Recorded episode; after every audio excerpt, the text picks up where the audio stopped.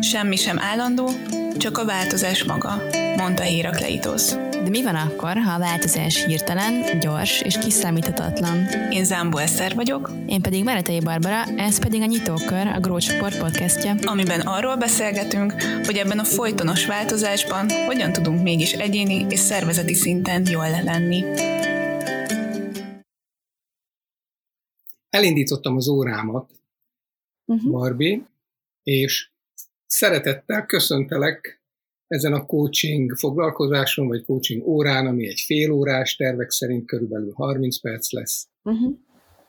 És azért vagyok itt, hogy egy életed fontos mozzanatában esetleg nagyobb belátást nyerjél valamibe, amivel szeretném ma foglalkozni. Mielőtt elkezdjük ezt a coaching beszélgetést, van-e bármi, amit javasolsz, hogy tegyünk annak érdekében, hogy az összekapcsolódás az mélyebben és alaposabban létrejöjjön kettőnk között? Nem, én jól vagyok. Jól vagy? Uh-huh. Akkor megkérdezem, hogy mi az a téma, amivel ma szeretnél foglalkozni. Ez egy téma, amit egy ideje görgetek magam előtt, és, és egyébként erről is szól, arról, hogy feladatok és ügyek görgetése magam előtt, nevezhetnénk akár halogatásnak is, de valahogy úgy fogalmaznám meg, hogy érzelmileg és, és gondolatilag is rá lendületet kapni egy feladat elvégzésekor, és így kicsit érzelmileg tudjam magam szabályozni annak érdekében, hogy, hogy azok a nehézségek, akár ezek problémák, akár konkrétan megoldandó feladatok, akár, akár um, kis ügyek, amiket el kell intézni, hogy ezt hajlamos vagyok um, elég sokáig halogatni, és aztán elég sokat szorongani rajta, és um, és tudok erről, meg tudom azt, amikor ez történik, és jó lenne megtalálni azt, hogy hogyan tudom bekapcsolni magamon azt a gombot érzelmileg, meg kognitívan, ami, ami, ami ezen átlendít adott szituációkban.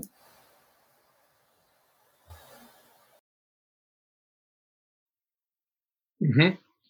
Szóval, hogy halogatsz uh-huh. kisebb-nagyobb ügyeket, uh-huh. frusztrálnak, uh-huh. és jó lenne ebben valami megoldást találni, hogy találj egy gombot, amit hogyha megnyomsz, akkor, akkor nem halogatod tovább.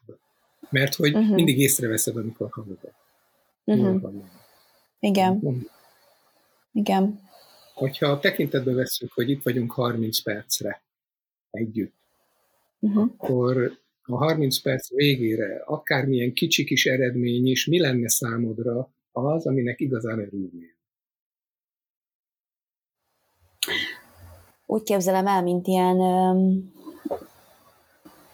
kis mankó vagy cölöp, képzeletbeli mankó vagy cölöp, ami, ami tudom, hogy így oda tudok nyúlni hozzá egy-egy ilyen szituációban, és segít beletenni abba az érzelmi állapotba és helyzetbe, hogy hogy lendüljek. Tehát, hogy hogyha találok egy olyan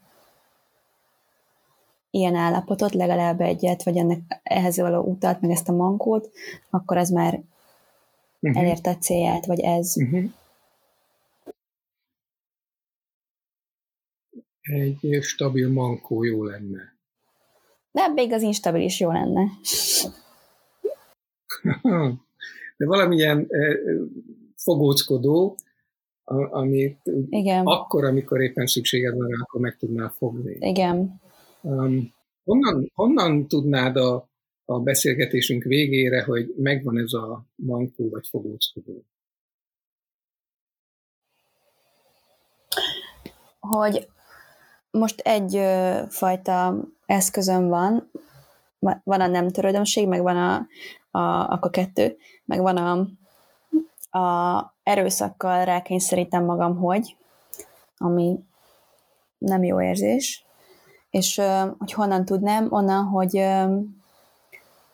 hogy éreznék egy kíváncsiságot, hívást, húzást, hogy kipróbáljak valamit, amit ahová jutottunk ma. Tehát, hogy ez a fajta ilyen lelkesedés, öröm, kíváncsiság, motiváció magamban azt szoktam érezni ilyenkor, amikor valami új dolgot találok, ami működhet. Ha, ha tényleg sikerülne ezt a kíváncsiságot, lelkesedést így elérni a végére, akkor mi válna lehetővé ezáltal?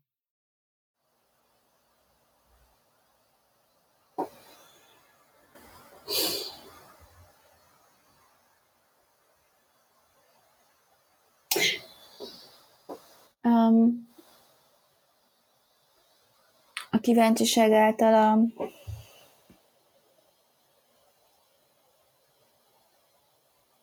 egyrészt az, hogy valami újat megugorjak, és uh, ettől pedig egy uh, az, hogy uh, képesnek érezzem magam. Azokra, akár azokra a feladatokra, amikről szó van, akár uh, általánosságban arra, hogy meg tudok oldani problémákat.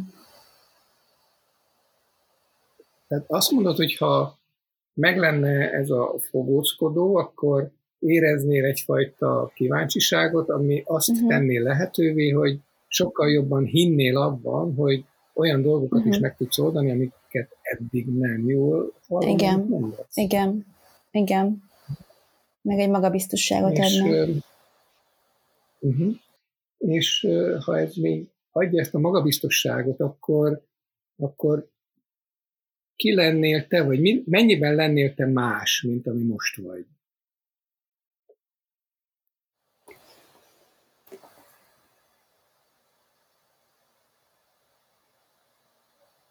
Ö, annyiban, hogy ö, szerintem egy egyensúlyibb ö, hosszú távon egy egyensúlyibb énem lenne. Uh-huh. És amikor erre a hosszabb távú egyensúlyibb énedre gondolsz, az mit tesz veled uh-huh. most? Hát most egyelőre szorongok tőle, hogy úristen, ez hogy fog sikerülni, de hogy amikor ezt túlépem, akkor most, most elképzelem, hogy hogy egyensúlyban vagyok, és nem hallgatok, és van időm, és akkor mm, meg nem szorongok utána, és eztől ilyen egy ilyen melegség árad végig a testem, meg egy nyugalom. Úgyhogy mm. azt hiszem, hogy főleg azt adná hosszú távon, hogy hogy ez ilyen felpörgölt, szorongós, stresszes mindennapokat tudná segíteni, és átváltani nyugalomra. És az egyensúly ebben jelenik meg talán. Uh-huh. És most, amikor erről a lehetséges nyugalomról beszélsz, ez milyen érzés nekem? Hát ez olyan, mintha a levegőhöz jutnék. Aha. Egy ilyen felszabadító. Ha erre gondolsz, erre a lehetséges nyugalomra, milyen témákat kell nekünk most így terítékre venni annak érdekében, hogy tényleg jussunk előre, és valami uh-huh. kézzelfogható eredménye legyen ennek a beszélgetésnek. Ö, azt már tudom magamról, hogy mindig egy picit, ö, vagy általában egy picit ö, fontos, hogy megértsem a miértet, hogy miért csinálom ezt. Ezt lehetne hosszasan és mélységében, de inkább csak ez a keresztmetszetből ránézni. Um, és aztán valahogy előhívni magamból egy olyan állapotot, amikor um, akár emlékből, ami, amikor ez működött, amikor ezt tudtam működtetni magamban. Mm. Uh-huh. És levonni abból a következtetést, hogy a miértből azt, hogy mire érdemes figyelni, a, az állapotból, meg azt, hogy hogyan tudom magamból előhívni És ahogy ezt a két dolgot mondod, hogy miért tett meg, a, amikor jól működött benned ez a dolog, mert hogy ezek szerint van ilyen tapasztalatod, ezt a kettőt nézzük meg, ebben sorrendet is javasolsz egyúttal, vagy, vagy akár, szóval melyikkel szeretnéd kezdeni? Biztos-e? Szeretném challenge Nekem általában a miért kérdés ritkán, az a tapasztalatom ritkán vezet igazán jó eredményre, de te azt mondod, hogy fontos megértened a miértet. Úgyhogy semmiképpen nem beszélnélek le róla, csak így ide kínálom neked, hogy azzal akarsz-e kezdeni, vagy az... Vagy Már az igazság szerint azért mondom, mert hogy mivel így az agyamban élek 99%-ban, ezért biztos, hogy tovább fog szorongatni, hogyha nem nézek legalább egy kicsit rá a miértre. Uh-huh. Úgyhogy ennyiben, ennyiben igen, de értem azt, hogy amúgy el lehet jutni a célhoz anélkül is, csak nekem jó érzés lenne. Oké, okay, akkor induljunk el a miért felé, én azt hallom, hogy ezt szeretnénk, jól hallom? Aztán lehet, hogy úgy lesz belőle semmi. Nem próbáljuk meg. Minden esetre azt kérdezem, hogy az jó megoldás-e, hogyha fölidézel a legutóbbi ilyen halasztós, tologatós, uh-huh. amúgy idegesítő helyzetedet, és ab, azt úgy ráfókuszálunk valahogy, hogy hogy zajlott ez, és akkor mhm, megpróbáljuk uh-huh. közösen megérteni. Igen. Igen. igen, igen. Tetszik ez a... Igen, igen, igen. Mondjam? Hm, hát akkor... Hallgatlak. Tegnap. egész, egész közel tegnap. Um, nagyon-nagyon sok uh, feladatom lett volna, és uh, és egyszerűen nem tudtam rávenni magam, és um,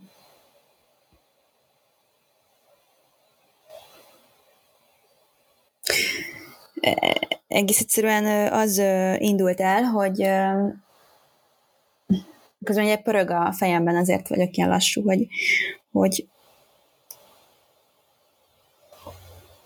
hogy annyira azt éreztem, hogy szükségem lenne pihenésre valamikor napközben, de közben meg annyira sok minden volt, hogy ezt nem mertem megengedni saját magamnak. Aztán végül mégis megengedtem ilyen picikben, de az meg elvitte a, a fókusz meg az energiát, tehát hogy ez a meg is engedtem, és kicsit csaltam is, meg nem is, és um, igen. És aztán elment a nap. Um, olyan érdekes, tegnap találkoztunk is, személyesen, uh-huh. és, és én tanulja voltam annak, amikor kettő ügyet egy pillanat alatt elindít, elintéztél. És hogy, hogy most meg arról számolsz be, hogy, hogy voltak olyan ügyek, amik végül is nem intéződtek el, vagy nem intézted el őket, de közben az egész napot meg végig trappoltad, és jó fáradt voltál. És igen. Hogyha úgy fejezted volna be, hogy nincs, nincs igazán jó leső érzés, hogy puff, egy csomó dolgot megcsináltam. Hát igen, mert pont azokat nem csináltam meg, amik a nehezebbek voltak. Aha. Szóval a nehezebb dolgok maradtak el. Uh-huh. Igen. Nehezebb és belemélyülősebb dolgok. Aha. Majdnem azt kérdeztem, hogy milyen szempontból nehezebb, vagy milyen szempontból belemélyülős, szemben azokkal, amiket viszont elintéztél. Az elintéz, amiket elintéztem, és amik könnyűnek, ér, könnyűnek éreztem, azok ilyen emberekkel kapcsolódós, embereken keresztül megbeszélős, elintézős, szervezős dolgok voltak. A mély, az pedig a, az elmélyülős, az pedig ahol egyedül lett volna szükségem időre, hogy alkossak valamit, és kitaláljak valamit. Tehát Na. elővegyem a kreativitásom. Ezt, ezt így kimondod, ezt a mondatot így kimondod, hmm. akkor milyen felismerés születik bennem?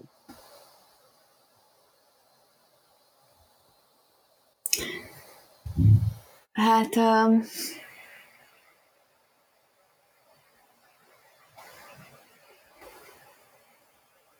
még nem pontosan tudom megfogni.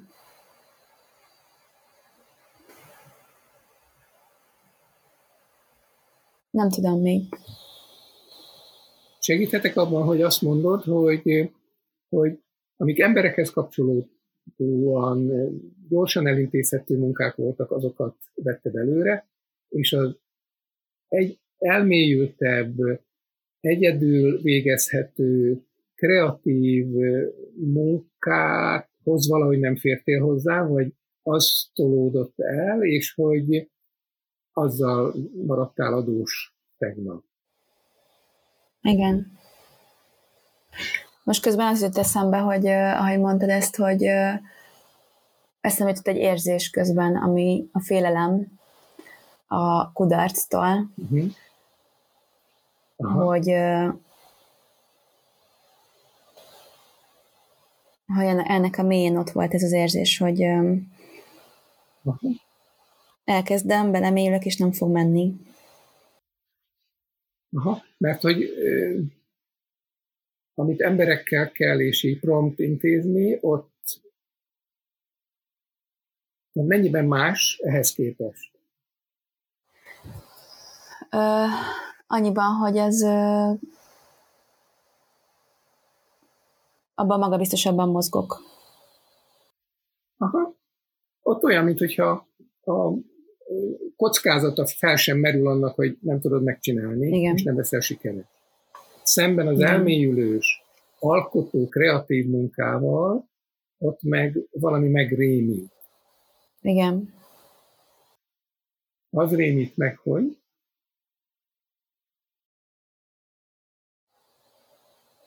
Mert most ki fog derülni, hogy valójában nem vagyok alkalmas rá. És nem vagyok kreatív. Hiszem. Ki számára fog kiderülni? A saját magam számára.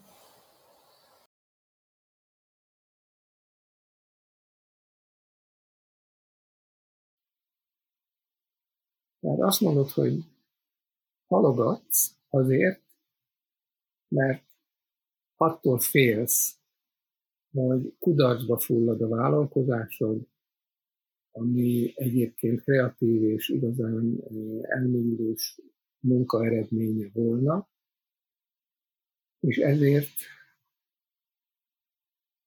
inkább bele se kezdesz. Igen.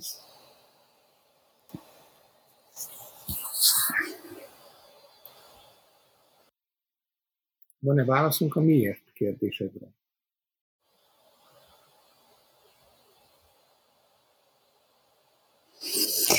Nem olyan fontos. Most, ahogy lehetne, de hogy közben most én is arra jutottam, hogy felesleges szétszedni. Vannak ilyen gondolataim róla, de hogy már közben elindult ez az igény bennem, hogy hogyan máshogy kérdésre keressük uh-huh. a választ. Wow. Ki gondolta volna? És ahogy így elindult benned, éppen hol tart ez a hogyan máshogy? Hogyan, igen, hol tart ez? Maradjunk ennél. Még van jó sok időnk, hogy oh, az az első ilyen um, hogy az a legnehezebb ebben nekem, hogy ha eldöntöm, akkor megcsinálom, tehát azzal nincs gond. Mint hogy a megcsinálom, úgy értem, hogy belevetem magam, hogy most akkor is ez lesz. Tehát rá tudom erőszakolni saját magam. Csak ez, tehát hogy a félek nem merem, úristen, mi lesz, ha kiderül állapotból, a most akkor is csinálom, és kész között, talán pont ez a megerőszakolás az, ami ilyen fájdalmas, tehát mintha saját magamat ütném meg, hogy már uh-huh. pedig kelje fel. Igen, igen. Aha. És ez, e, ez az, amit uh, most az, az jut eszembe, hogy hogy lehet ez szelidebben magammal Uh-huh. Hiszen De... pont ez, a, ez az igazi kérdés, hogy, hogy anélkül, hogy, hogy megerőszakolnád magad, és, és hogy ezzel, mint egy annak a alkotó munkának az örömét is elvedd magadtól, amit ez a kreatív munka egyébként adna neked, Igen. hogy e, e, hogyan tudnál puhábban, lágyabban, kedvesebben törődve magaddal meghozni azt a döntést, hogy, hogy akkor belevágsz, miközben tudod, hogy félsz.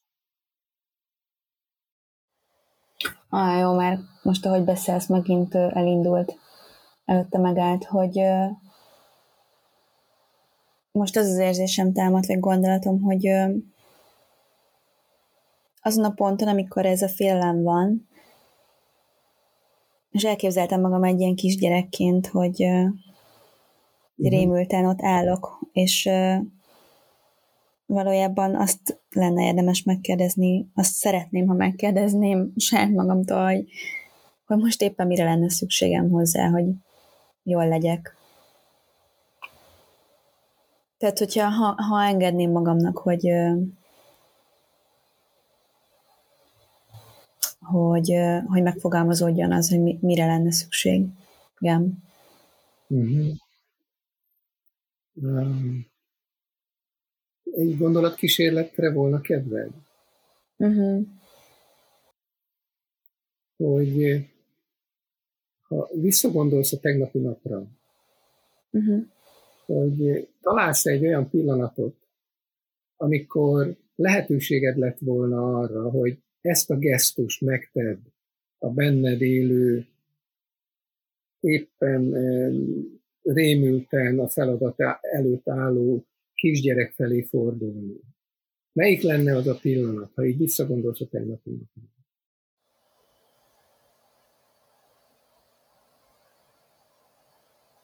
Megvan, igen.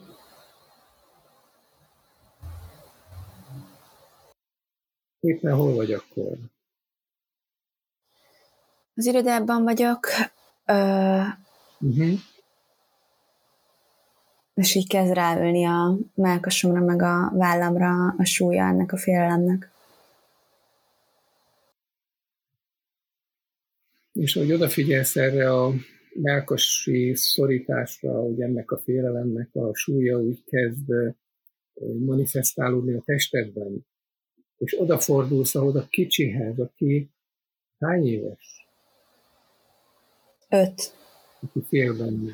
Öt. Odafordulsz oda öt éves kicsi Barbihoz.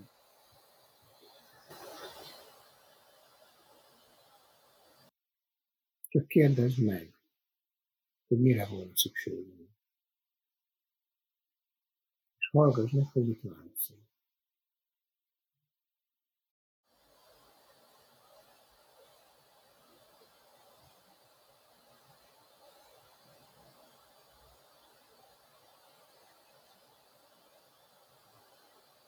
Hm.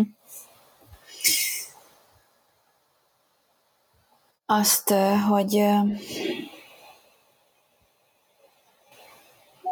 azt kérte, hogy mond, mondd el, hogy mint én a felnőtt a szituációban, hogy, uh-huh.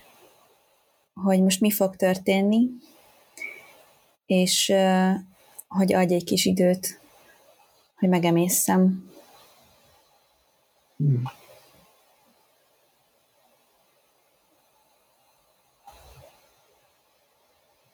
És hogyan folytatnád ezt a párbeszédet?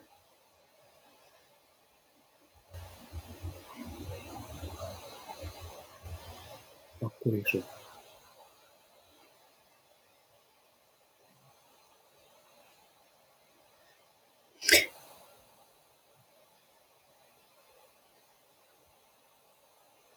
Megkérdezni, mi mennyi időt. Uh-huh.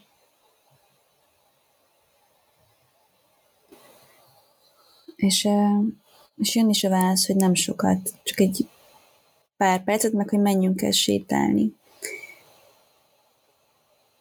És közben beugrik, hogy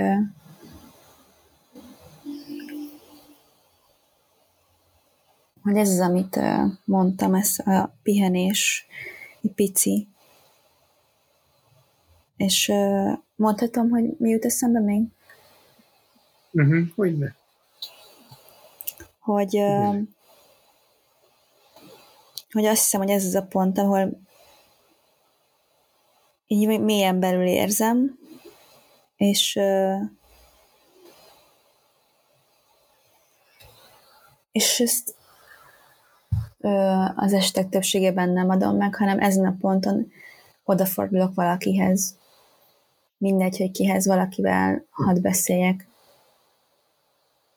Uh-huh. Aha. Kockázzuk ki, tehát, hogy mondd el ezt a szekvenciát, mert azt hiszem, hogy ebben valamit nagyon jó föl tudhatsz ismerni.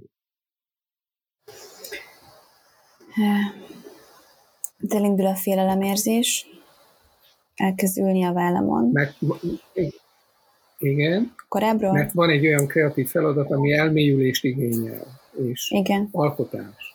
Igen. Igen. Megjelenik a félelem. Megjelenik a félelem. Um,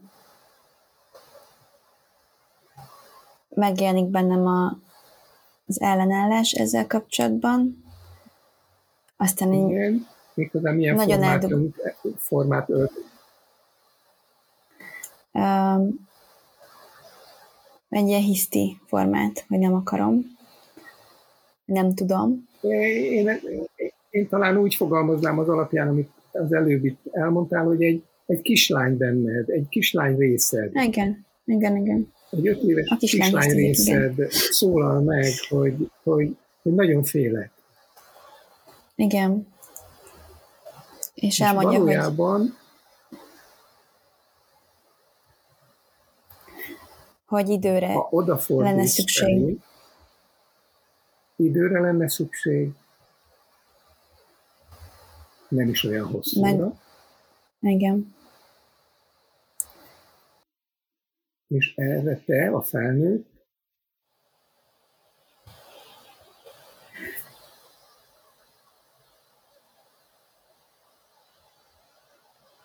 Én a felnőtt visszakérdezek, hogy mennyire elmondja, hogy nem olyan hosszúra, és erre én a felnőtt Igen. elfordulok. Tőle. És elkezdesz valami más csinálni. Igen. És, és talán ez az a pont, ahol, ahol van egy más döntési helyzeted, amikor tényleg összekapcsolsz a, be, kapcsolódsz a benned lévő kicsivel, hogy itt mi volna egy konstruktívabb dolog annál, mint sem, hogy odafordulsz valaki máshoz, és elkezdesz beszélgetni. Hogy megoldasz egy gyors feladatot telefonon. A prak- praktikus oldalról az, hogy magamra, tehát hogy teret adni magamnak, magyarul bejutni valahova egy szobába, bár, vagy ki, ahol egyedül vagyok, picit, és meg, tehát, hogy és odafigyelni, és hallgatni, és odafordulni, és megadni ezt a figyelmet, meg időt. Tehát, hogy kézen fogni saját magam, és elvinni. Uh-huh. Sétálni, vagy leülni, vagy teljesen mindegy. Uh-huh. Na. Mit tesz most veled ez a gondolat sor?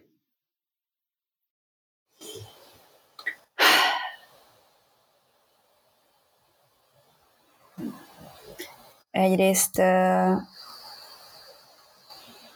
több mindent, egyrészt elszomorít egy kicsit, hogy azért lássuk be, vagy hát én belátom, hogy vagy úgy tűnik nekem, hogy azért ez kicsit durva, hogy, hogy így ott hagyom és elfordulok saját magamtól egy ilyen szituációban, de ez, uh-huh. oké, okay, ezt, ezt megemésztem. A másik része meg egy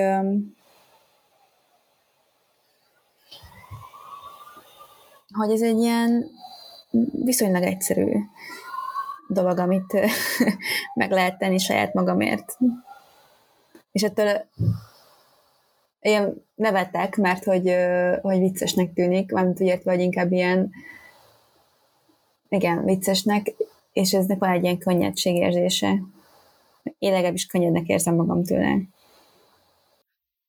Azt most, most látom is rajtad, hogy könnyebbnek érzed magad, ugyanakkor azt mondtad, hogy durva, hogy elfordulok magamtól, de ezt most hmm. hagyjuk, ezt elintézem. Pedig pont, pont ez a e, e, ez a másfajta viselkedés az, hogy most magamhoz fordulok empátiával, ja. vagy, vagy na, most fejezd ki magad.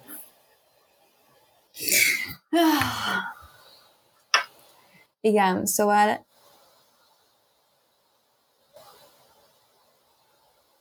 most magamnak adok ilyen engedélyeket, hogy szomorú lehetek amiatt, hogy, hogy ilyenkor elfordulok magamtól, és uh, most egy pillanatra megengedem magamnak, hogy mm. szomorú legyek emiatt. Igen.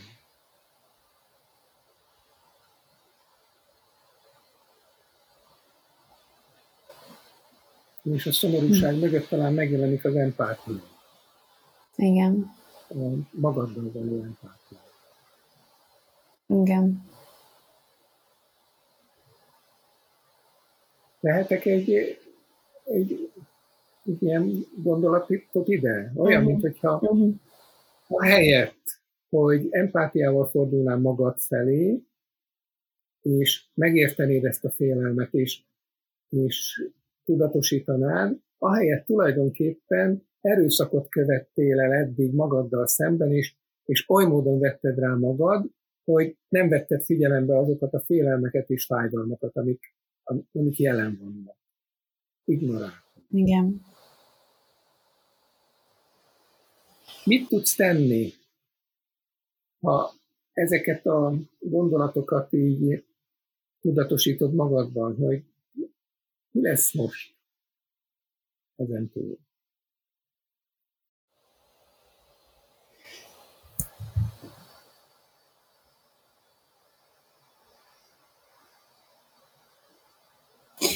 Um, ez annyira ö, automatikus volt, ö, hogy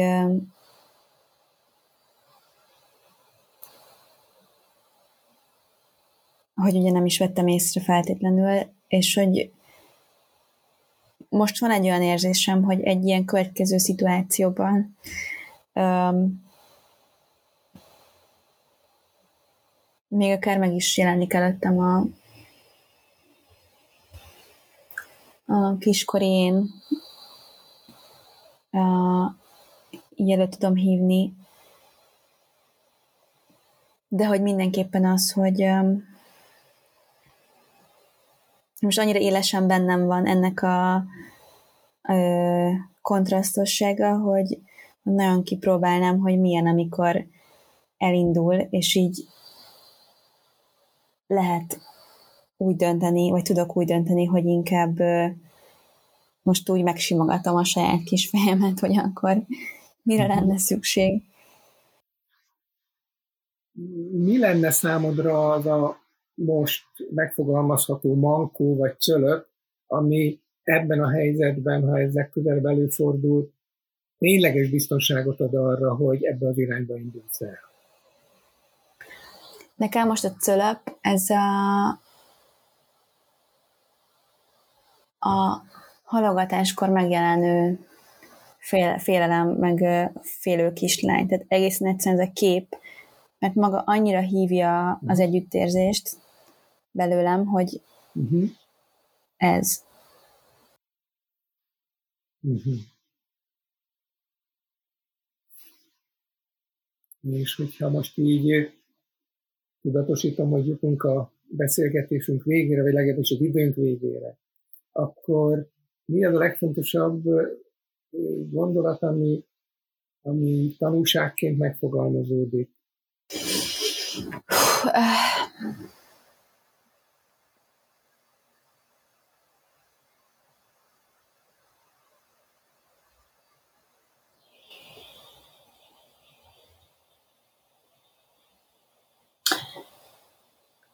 Most ez ilyen lehet, hogy ilyen rózsaszín nyálas lesz, de hogy,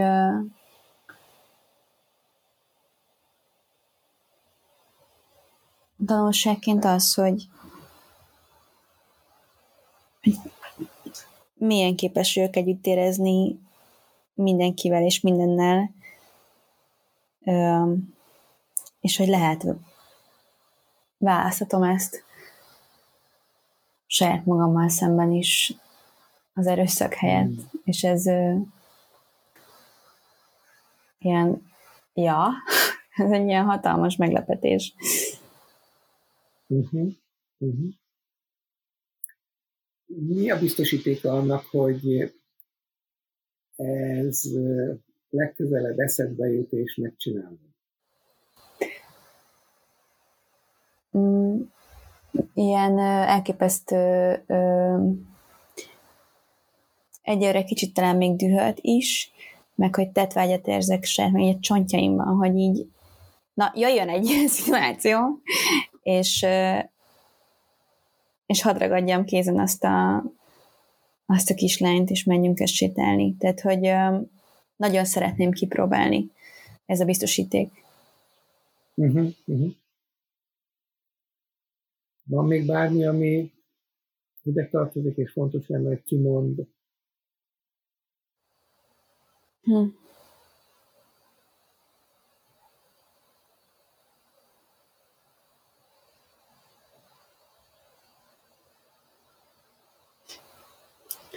Nem, ez egy mondat van, hogy mindig lehet erőszak helyett ö, szeretni, és ez tudom az agyammal, és ez annyira durva, hogy saját magamra is újra meg újra kiderül. Ennyi. Mindig lehet erőszak helyett szeretni.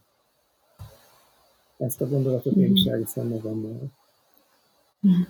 Köszönöm, köszönöm, hogy, hogy tanulja lehet ennek a folyamatnak. Én is köszönöm szépen, Péter. Akkor itt megállunk. Itt legalábbis a coaching beszélgetésünk véget.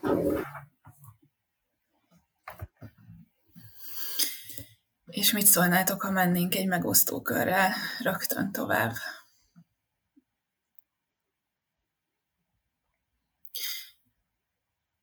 És akkor a megosztó kört azt általában a kócsi szokta kezdeni. Úgyhogy Barbie, hát szellemültél, akkor szerintem majd, hogy hogyan érezted magad, és mit viszel el ebből. Jó. Um,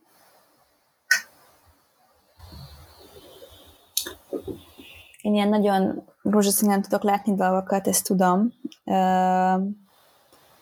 De nekem olyan sokat ad, vagy adott ebben a konkrét folyamatban, hogy hogy, hogy azt érzem belül, hogy így próbálok szavakat kiköpködni a számon, ami hogy így, mintha így szenvedném ki magamban. És akkor Péter kicsit átfogalmazza, meg, meg megfogja a lényeget, meg más sorrendbe teszi egymás után, és akkor hallom, és közben tudok rajta gondolkozni, és ami addig kijött a számból ilyen számomra teljesen értetetlen módon és megfoghatatlanul, és emiatt így el, el is akadok vele. ahogy Péter mondja ki, utána így így már maga az, hogy, hogy, hogy, hogy kimondja, attól tovább lendülök. Tehát, hogy elkezd így jönni egy csomó ötlet, hogy akkor most ez mi, meg hogy, meg mit lehetne vele kezdeni. És ez az egyik ilyen varázslatos dolog nekem bennem. A másik meg, hogy van egy ilyen közeg vagy tér, ami most ugye tudtam, hogy itt vagy Eszter, de egyrészt teljesen elfejtettem. És hogy van egy ilyen közeg, amit létrehoz, vagy létrehozunk együtt, vagy létrehoz Péter, nem tudom. De hogy hogy olyan, mint hogyha ilyen végtelenül sérülékeny lehetnék. Tehát, hogy így a legutolsó nagyobb banális hülyeséget is elmondhatnám, és ez olyan felszabadító, ez a másik. És a harmadik meg, hogy ilyen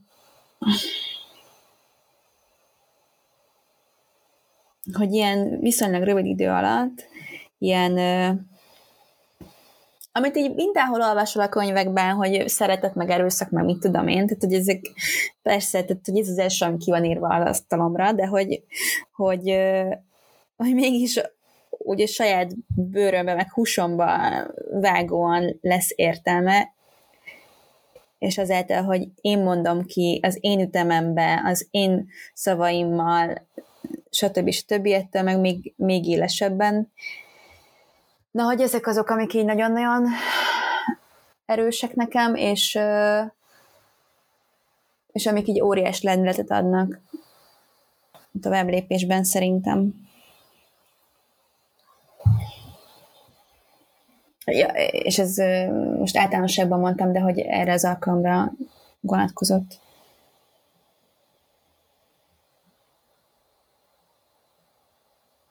Köszi. Péter. Igen. A coach, coach székéből. Hogy érezted magad? Um, néhányszor már dolgoztam veled, Barbie, és hogy nekem lenyűgöző Barbinak a, vagy neked mondom Barbie, mert hogy itt vagy, és akkor így nem rólad beszélni hozzá, hogy, hogy lenyűgöző az a fajta ö, tudatosság és kitartó ö, előre menetel, ahogy te, te dolgozol magadon, és hogy ennek voltam tanulja most is, hogy fölveted a kérdést, vagy földobod a kérdésedet, és aztán utána mész, és, és mint a vöcsök keresed, és kutatod, és kiásod akármilyen mélyről is azt az apró kis aranyrögöt, ami aztán az aznapi tanulságot, tanulásod, eredményed is. És már csak azt szeretném remélni, hogy ezek tényleg így valahogy a hétköznapjaidban is megjelennek, mert hogy ebben a maiban is ezt értem meg, hogy nagyon erősen dolgozol, nagyon erősen belül dolgozol, és közben meg folyamatos kapcsolatban vagyok veled, tehát hogy, hogy a jelenlétemet értékesnek és fontosnak tudom megélni, ami, ami ezt az egészet ilyen felemelő élményé teszi számomra. Uh-huh. Úgyhogy én így értem meg, Ugyanakkor azért az hozzátartozik, hogy Magyarországon nem jellemző az, hogy coaching beszélgetéseket közkincsé tesznek. És az a fajta felelősség is itt volt, hogy, hogy ez szemben azzal, hogy csak két ember között zajlik, és ott is marad, nem kerül ki sehova, hogy ez a fajta nyilvánosság meg valahogy a felelősségemet is megnövelte ezzel kapcsolatban, mm. hogy szeretnék valamelyest méltó példa is lenni arra, hogy, hogy, hogy, hogy milyen az, amikor, amikor én kócsolok, és ez is itt volt bennem az elején. Furcsa módon, aztán így hús, az első mondatok után ez elszáll. Tehát tényleg úgy vagyok jelen, vagy úgy tudtam jelen lenni remélhetőleg, ahogy ezt te mondod, mint hogyha a kettőnk között lenne egy olyan buborék, amely buborékban valóban fontos sorsfordító dolgok is tudnak megtörténni. És tényleg az idő, én itt nézem közben az órát, és bár mondtam, hogy 30 perc, és tudtam, hogy már a 32-ben vagyunk, és még mindig fölteszem a következő kérdést, mert hogy ugyanakkor azt gondolom, hogy az még oda tartozik. Tehát, hogy az nem engedem, hogy az idő az, mm. az valamit elvegyen tőled, amit mm. még megtörténhet, kimondható, megfogalmazható. Szóval, hogy valahogy így vagyok itt. Mm. És eddig, a végén még, mégis valami öröm ilyen mámoros öröm van bennem, hogy wow, jót dolgoztunk. Úgyhogy köszönöm még egyszer. És nem gondolok arra, hogy vajon mennyit hibáztam, milyen kritikák érhetik ezt a coaching beszélgetést. Már csak azért is, mert pont ezt szoktam mondani, hogy, hogy coaching beszélgetés soha nem jó vagy rossz, hanem olyan, amilyen, és uh-huh. minden, minden pillanatából lehet tanulni, hogyha ezt arra akarod használni, hogy tanuljon. Úgyhogy uh-huh. Így vagyok itt.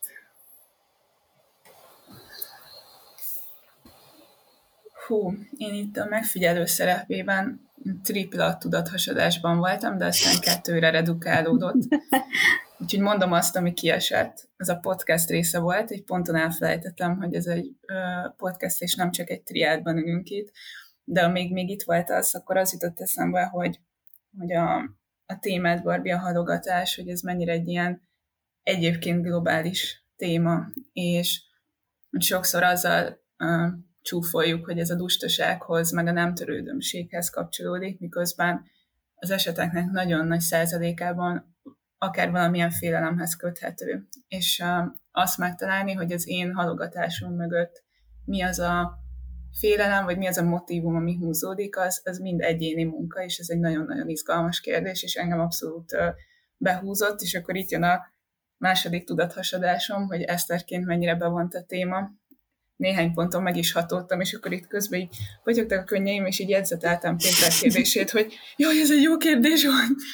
Um, és akkor a harmadik, mint megfigyelő, um, azért is tudtam teljesen azt így elengedni, hogy ez egy felvétel, mert uh, annyira szépen látszódott a ti varázslatos buborékotok, ami, ami itt létrejött ebben az online térben, hogy amit Barbie elmondtál, hogy Péter folyamatosan tovább lendített téged, megteremtette azt a teret és a közeget, ahol te extra sérülékeny lehettél. Ez, ez szerintem gyönyörűen látszódott innen kívülről is.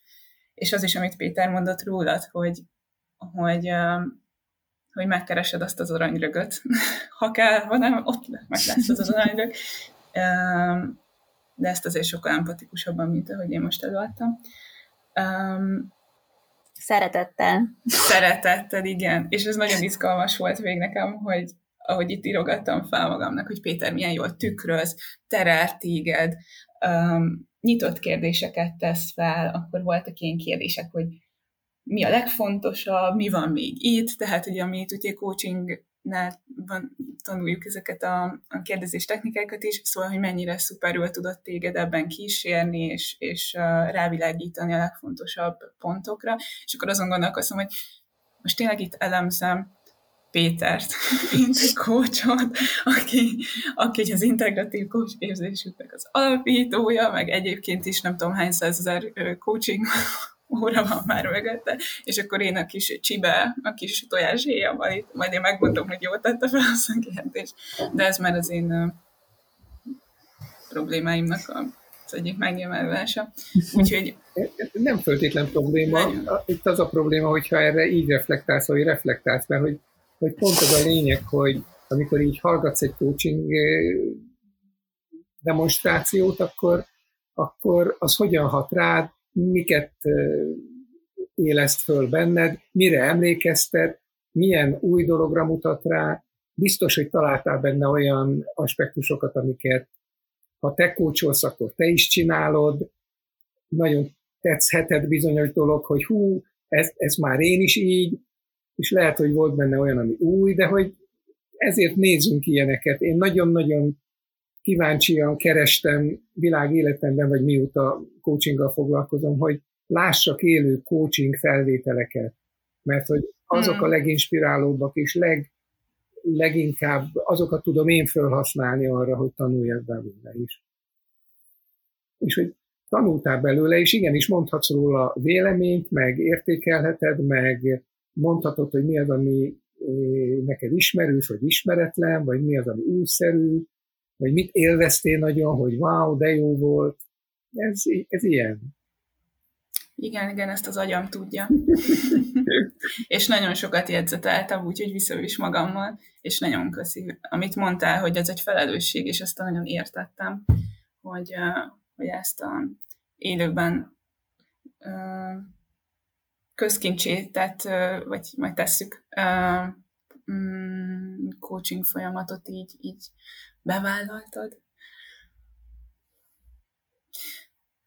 Mit szólnátok ahhoz, hogyha, hogyha egy, mm, beszélgetnénk még arról röviden, hogy ha valakinek felkeltette így a kíváncsiságát, mert esetleg még nem járt soha a coaching folyamatban, most ezért egy elég erőteljes betekintés kaphatod, de hogy, hogy maga ez a folyamat hogy néz ki, hogyan szerződünk rá.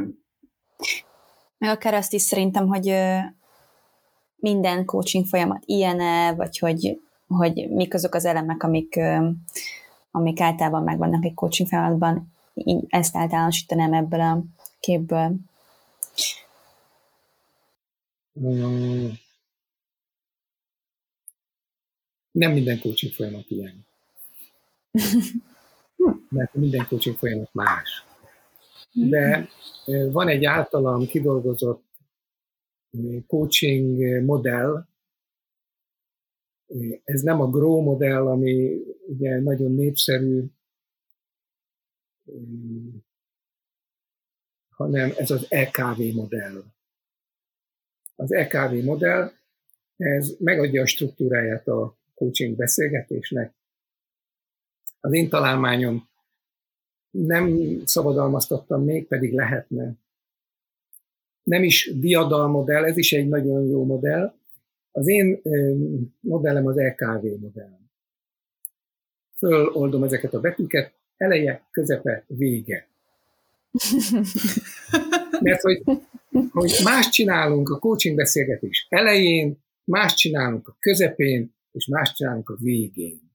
Az elején szerződünk arra, hogy mi az a téma, hova szeretnél eljutni, mekkora jelentősége van ez az élet, ennek az életedben, és hogy, hogy, hogy honnan fogod tudni, hogy eljutottál ide. Tehát néhány olyan kérdéssel körbejárjuk, hogy biztosan tudjuk, hogy a beszélgetés végére hova jut el az illető, legalábbis tervei szerint. És aztán van a közepe, amikor, amikor ez a coaching beszélgetés zajlik, ahogy az elején megállapodtunk, hogy milyen témákat kell érinteni, vagy hogyan dolgozzunk, amentén elkezdünk dolgozni, és ott zajlik az az interakció, amiben én nagyon fontosnak gondolom az értőfigyelem, azaz ennek a tükrözésnek a, a használatát, mert hiszen sokkal könnyebben dolgozik valaki belül, akkor, hogyha egy tükör, egy intelligens tükör visszaadja azokat a mondatokat, szavakat, legfontosabb fordulatokat, amiket az illető kimondott, és azokat visszahalva sokkal jobban érti saját magát. És ezt valahogy a, a te reflexiódban, Barbi, te is ezt fogalmaztad meg, hogy, hogy valahogyan esetlenül kijönnek a gondolatfoszlányok, és hogy én szívem szerint nem csinálok más, csak visszatükrözöm, hogy én mit hallottam tőled, és ez a tükör, ez az intelligens tükör, ez önmagában már elegendő arra, hogy benned összerendeződjenek a mhm. saját gondolataid, és tovább is lépjenek. Ez zajlik a, mhm. a beszélgetésnek a közepén. És ez tényleg nagyon-nagyon sokféle, annyiféle, ahány coaching ülés. Tehát nem ugyanez zajlik majd, hogyha Barbival még dolgoznánk, akkor, akkor a következő ülésen más dolog történne, de, de hogy ez a közös munka, ahol az én feladatom a kísérés, a tükrözés, egy-két olyan kérdésnek a felvillantása, amivel azt gondolom, hogy ő tovább tud jutni, tehát nem az én kíváncsiságomat elégítik el, hanem a, a coacholtnak a munkáját segíti, és alkalmasin belekerülhetnek az én gondolataim is, hogyha ez ebben az egyenrangúságban zajlik. Tehát nem véleményt mondok, nem ítéletek mondok, de hogyha ha van rá igény, és ebben megállapodunk, hogy mit kelt bennem ez a beszélgetés, és ezt, ezt én megosztom, akkor valóban így munkatársként együtt dolgozunk. Ez a közepe. És a végén pedig lekerekítjük a beszélgetést azzal, hogy mik a legfontosabb tanulságok, ezekből a tanulságokból mikor és mit fog megvalósítani az illető, ott még milyen akadályokra számítson, számíthat, milyen garanciák vannak, hogy ezt megcsinálja, mennyire eltökélt most, hogy ezt megcsinálja, mi lesz az első lépés. Tehát a lekerekítés a tanulságok a, és a, a gyakorlatba való átültetésnek a lépései. És aztán véget ér a coaching beszélgetés. Azt gondolom, hogy ebből a szempontból viszont struktúráját tekintve mindegyik coaching beszélgetés ezen a három nagy szakaszon megy keresztül, és persze lehet ezeket cizellátabban is felbontani, de azt hiszem, hogy így ilyen tudományosan, tudományos terjesztő igényességgel ez így elegendő. Nekem még az jut eszembe, hogy, hogy ezt így külön kiemelném, hogy, hogy egy, egy coaching folyamatban ténylegesen a coachi, tehát a, a coacholt ember dolgozik segítséggel, tehát hogy vagy persze együtt, de hogy, hogy nem a coach mondja meg, hogy mi van, meg nem a tehát hogy, hogy akkor érdemes elmenni egy ilyen folyamatba, hogyha te készülsz rá, hogy dolgozz azon, ami, ami, ami, ami ott van, és szeretnél vele foglalkozni, és, és amikor a, az a kérdés merül fel, gyakran ö, találkozom vele, hogy, hogy de hát miért nem elég az, hogy a barátaiddal beszélgetsz, és miért nem ö, miért nem jó az, hogy elolvasol könyveket témáról. Egyrészt mert könyvek nem tudnak interakcióba lépni veled, csak megmondani tutit. Maximum tesznek fel kérdéseket, amire kitölteted magadnak a válaszokat, de hogy, hogy ebből a folyamatból szerintem jól látszik, vagy hát én belülről voltam benne, úgyhogy nekem belülről érződött, hogy, hogy, hogy itt én tudom az én megoldásaimat, meg az én struktúrámat, meg folyamatomat, és ebben van egy nagyon erős támogatásom és segítségem, de nem, nem fordítva, tehát nem a coach tudja, hogy nekem mi kell tennem, és ő mondja meg. Um, és és hogyha nagyon jó barátaid vannak, akkor lehet, hogy akik, akik erre nagyon képesek, akkor, akkor persze biztos ez is nagyon alkalmas, bár ugye itt is vannak azért etikai és mindenféle témák, hogy miért más egy coachnál lenni, mint mondjuk egy baráttal beszélgetni, de hogy, hogy ezért pont ezt a fajta saját munka és saját ha már az aranyrögnél tartottunk, akkor a saját aranyrögeidnek a megtalálása az, ami így a különösen fontos. Mert különben minden más az egy nem a te utad lesz, és ez, ezt néha szerintem elfelejtjük. Igen. És erről eszembe jutott, hogy a coachnak a szerepét ebben te is kiemelted, hogy, um, hogy van nekünk egy coach képzésünk. um, azt kérdezem a beszélgetésnél, hogy, hogy nem LKV haladunk, hanem VKE. Tehát elkezdtük a végén magának a coachinggal, azt talán, tettünk egy megosztó talán köszönt, kört, ahol köszönhetnénk a, a hallgatókat. Hogy... és hogy ott bedobtunk ilyen szavakat, hogy triád, meg kócsi, meg nem tudom, és lehet, hogy belőle aki vakarja a fejét, hogy miről van szó. Úgyhogy mondhatom az elt itt akkor itt a végén, hogy egyáltalán hogy jött ez a triád, és hogy mi ez? A, a triád az az, mi triádnak hívjuk azokat a kis gyakorló csoportokat, amik háromfősek, és a kócsképzésben résztvevőkből háromfős csoportok alakulnak, hogy ők egymást kócsolják több alkalommal is, tehát az elején így nagyon biztonságosan anélkül, hogy kimennének az életbe. Olyan ez, mint a tanulópálya, amikor még nem megy ki a forgalomba a tanulóvezető, és egymást kócsolva, mindig van egy kócs, egy kócsolt és egy megfigyelő, és ők rotálnak, aztán a következő körben más lesz a coach, a coachot és a megfigyelő, és mindenki reflektál arra, ami ott coaching szempontból történt. És ez a reflektálás tulajdonképpen a tanulás maga. Mert hogy minden coach az önreflexiójával tudja leginkább tovább képezni magát, ha végig gondolja azt, hogy mit is csinált az elmúlt órában, mi volt eredményes, mi volt kevésbé, miért csinálta azt, amit csinált, mit csinálhatna másként, mi működött, mi nem működött. Tehát reflektál arra, hogy mit csinál, és ez a triád munka, hogy hárman reflektálnak, és mind a három szemszögből lehet reflektálni. Mi itt erre tettünk egy kósza kísérletet, ennél mélyebben is lehet elemezni azt, hogy mi történt, és hogy többnyire a kompetenciák mentén szoktunk reflektálni arra, hogy mi történt, meg az élmények mentén, hogy mit élt meg a coachot, a coach, és egy kívülálló hogyan látta mindezt, és ad visszajelzést, és ezek nagyon-nagyon mély bepillantást engednek azokba az élményekbe és tanulási folyamatokba, amiket így a coachképzésben forszírozunk. Már izgultam, hogy a mai adásból kimarad az önreflexió. A kult szavunk, de szerencsére megérkezett. Akkor még mondom az önismeretet is.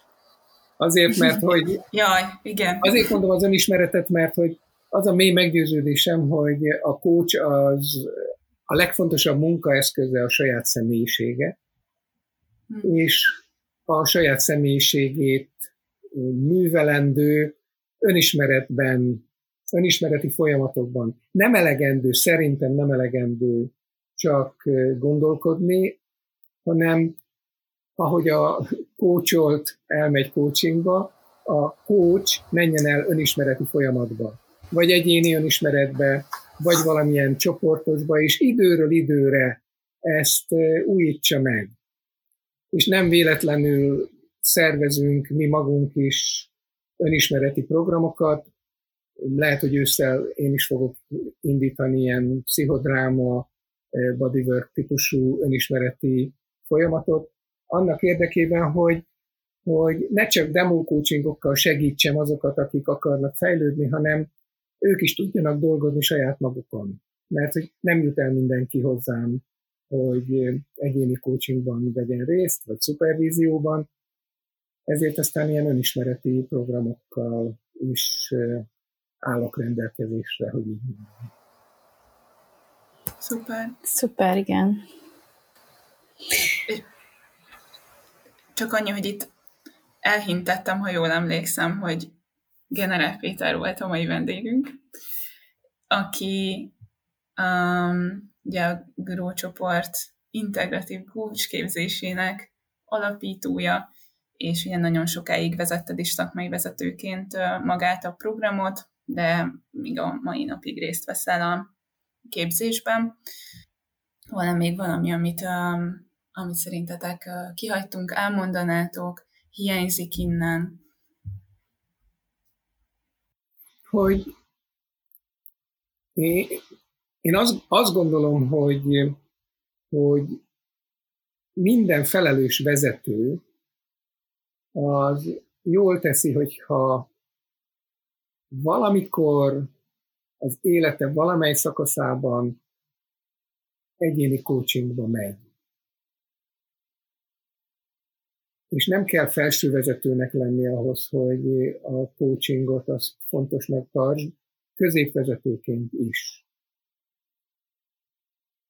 Még azt is fontosnak gondolom, hogy akár saját finanszírozásban, tehát nem érdemes megvárni, megvárni hogy a a vállalatot fizesse. Olyan belátásokhoz juthatsz, ami enélkül valahogy nem kerül felszínre.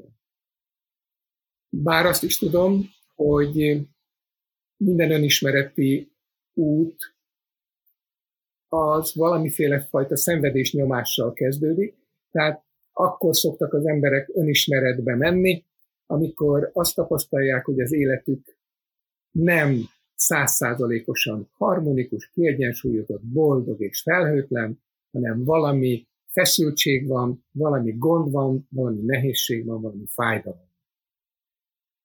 És olyankor előbb-utóbb eljutnak oda, hogy nem a környezet, nem a vállalat, vagy nem az ország vezetése a felelős ezért a személyes bajért, bár nem akarom az ország vezetésének a felelősségét csökkenteni, hanem, hanem tehetsz valamit magadért, és olyankor elmész önismeretbe. És egészen addig, amíg nagyobb a szenvedés nyomás annál, mint hogy szembenézzél a saját démonjaiddal, addig, addig érdemes szembenézni a saját démonokkal. Úgyhogy én csak bátorítok mindenkit, hogy keres magadnak kócsot, és dolgoz magadon. Ha meg kócs vagy, akkor meg az önismereteden dolgoz. Minden, minden alkalmat ragadj meg. Azt hiszem, ez ide Én csak annyival egészíteném ki, hogy vezetőket említettél, mert nyilván, ahogy egyre több emberért felelős valaki egy szervezetben, annál izgalmasabb ilyen szempontból a szerepe is, de hogy én azt mondanám, hogy bármilyen szervezetnek bármilyen tagja, vagy az életben bármilyen szerepet töltesz be, ez izgalmas és hasznos eszköz, meg folyamat lehet. És illetve, hogy sokan azért kezdenek el mondjuk a coachképzésre is járni, nem csak azért, mert feltétlenül coachok akarnak lenni, hanem mert hogy, hogy annyira izgalmas számukra ennek a folyamatnak, meg az önismeretnek erről az oldalról való megtekintése, és ad nekik a saját önismeretükhöz, hogy ez, ez sem egy kizárók, vagy inkább azt mondom, hogy ez is egy lehetőség. Igen. Olyannyira, hogy, hogy a business coaching, vagy az executive coaching mellett a life coaching egyre inkább kezd elterjedni, és hogy a life coaching az tulajdonképpen megfelel egyfajta önismereti folyamatnak, amely önismereti folyamat abban segít, hogy, hogy jobban eligazodj a saját életed útvesztőiben, és kevesebb szenvedéssel éld az életed, és egyre nagyobb legyen az öröm és boldogság. Vagy egyre több öröm és boldog perc legyen az életedben. Szuper. Ez szép, szép végszó.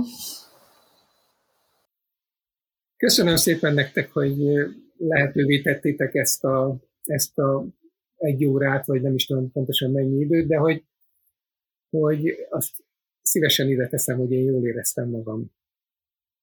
És Barbinak köszönöm a munkát, Eszternek köszönöm, hogy ez egyáltalán lehetővé vált.